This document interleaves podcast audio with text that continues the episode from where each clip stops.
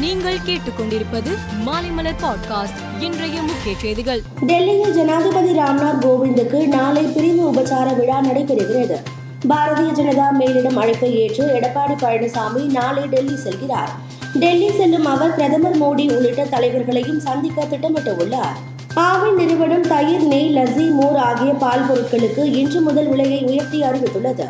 இந்த விலை உயர்வு இன்று முதல் அனைத்து ஆவண விற்பனை மையங்கள் மற்றும் முகவர் மையங்களில் நடைமுறைக்கு வந்தது. அண்ணா பல்கலைக்கழகத்தின் நாற்பத்தி இரண்டாவது பட்டமளிப்பு விழாவை சென்னை கிண்டியில் உள்ள பல்கலைக்கழக அரங்கில் வருகிற இருபத்தி ஒன்பதாம் தேதி நடத்த முடிவு செய்யப்பட்டு உள்ளது. இந்த விழாவில் சிறப்பு விருந்தினராக பிரதமர் மோடி பங்கேற்க உள்ளார். இதில் கவர்னர் ஆர் என் ரவி முதலமைச்சர் மு க ஸ்டாலின் அமைச்சர் பொன்முடி ஆகியோரும் கலந்து கொள்கின்றனர். இந்தியாவில் கடந்த இருபத்தி நான்கு மணி நேரத்தில் புதிதாக இருபத்தோராயிரத்து ஐநூற்று அறுபத்து ஆறு பேருக்கு கொரோனா தொற்று உறுதி செய்யப்பட்டுள்ளது.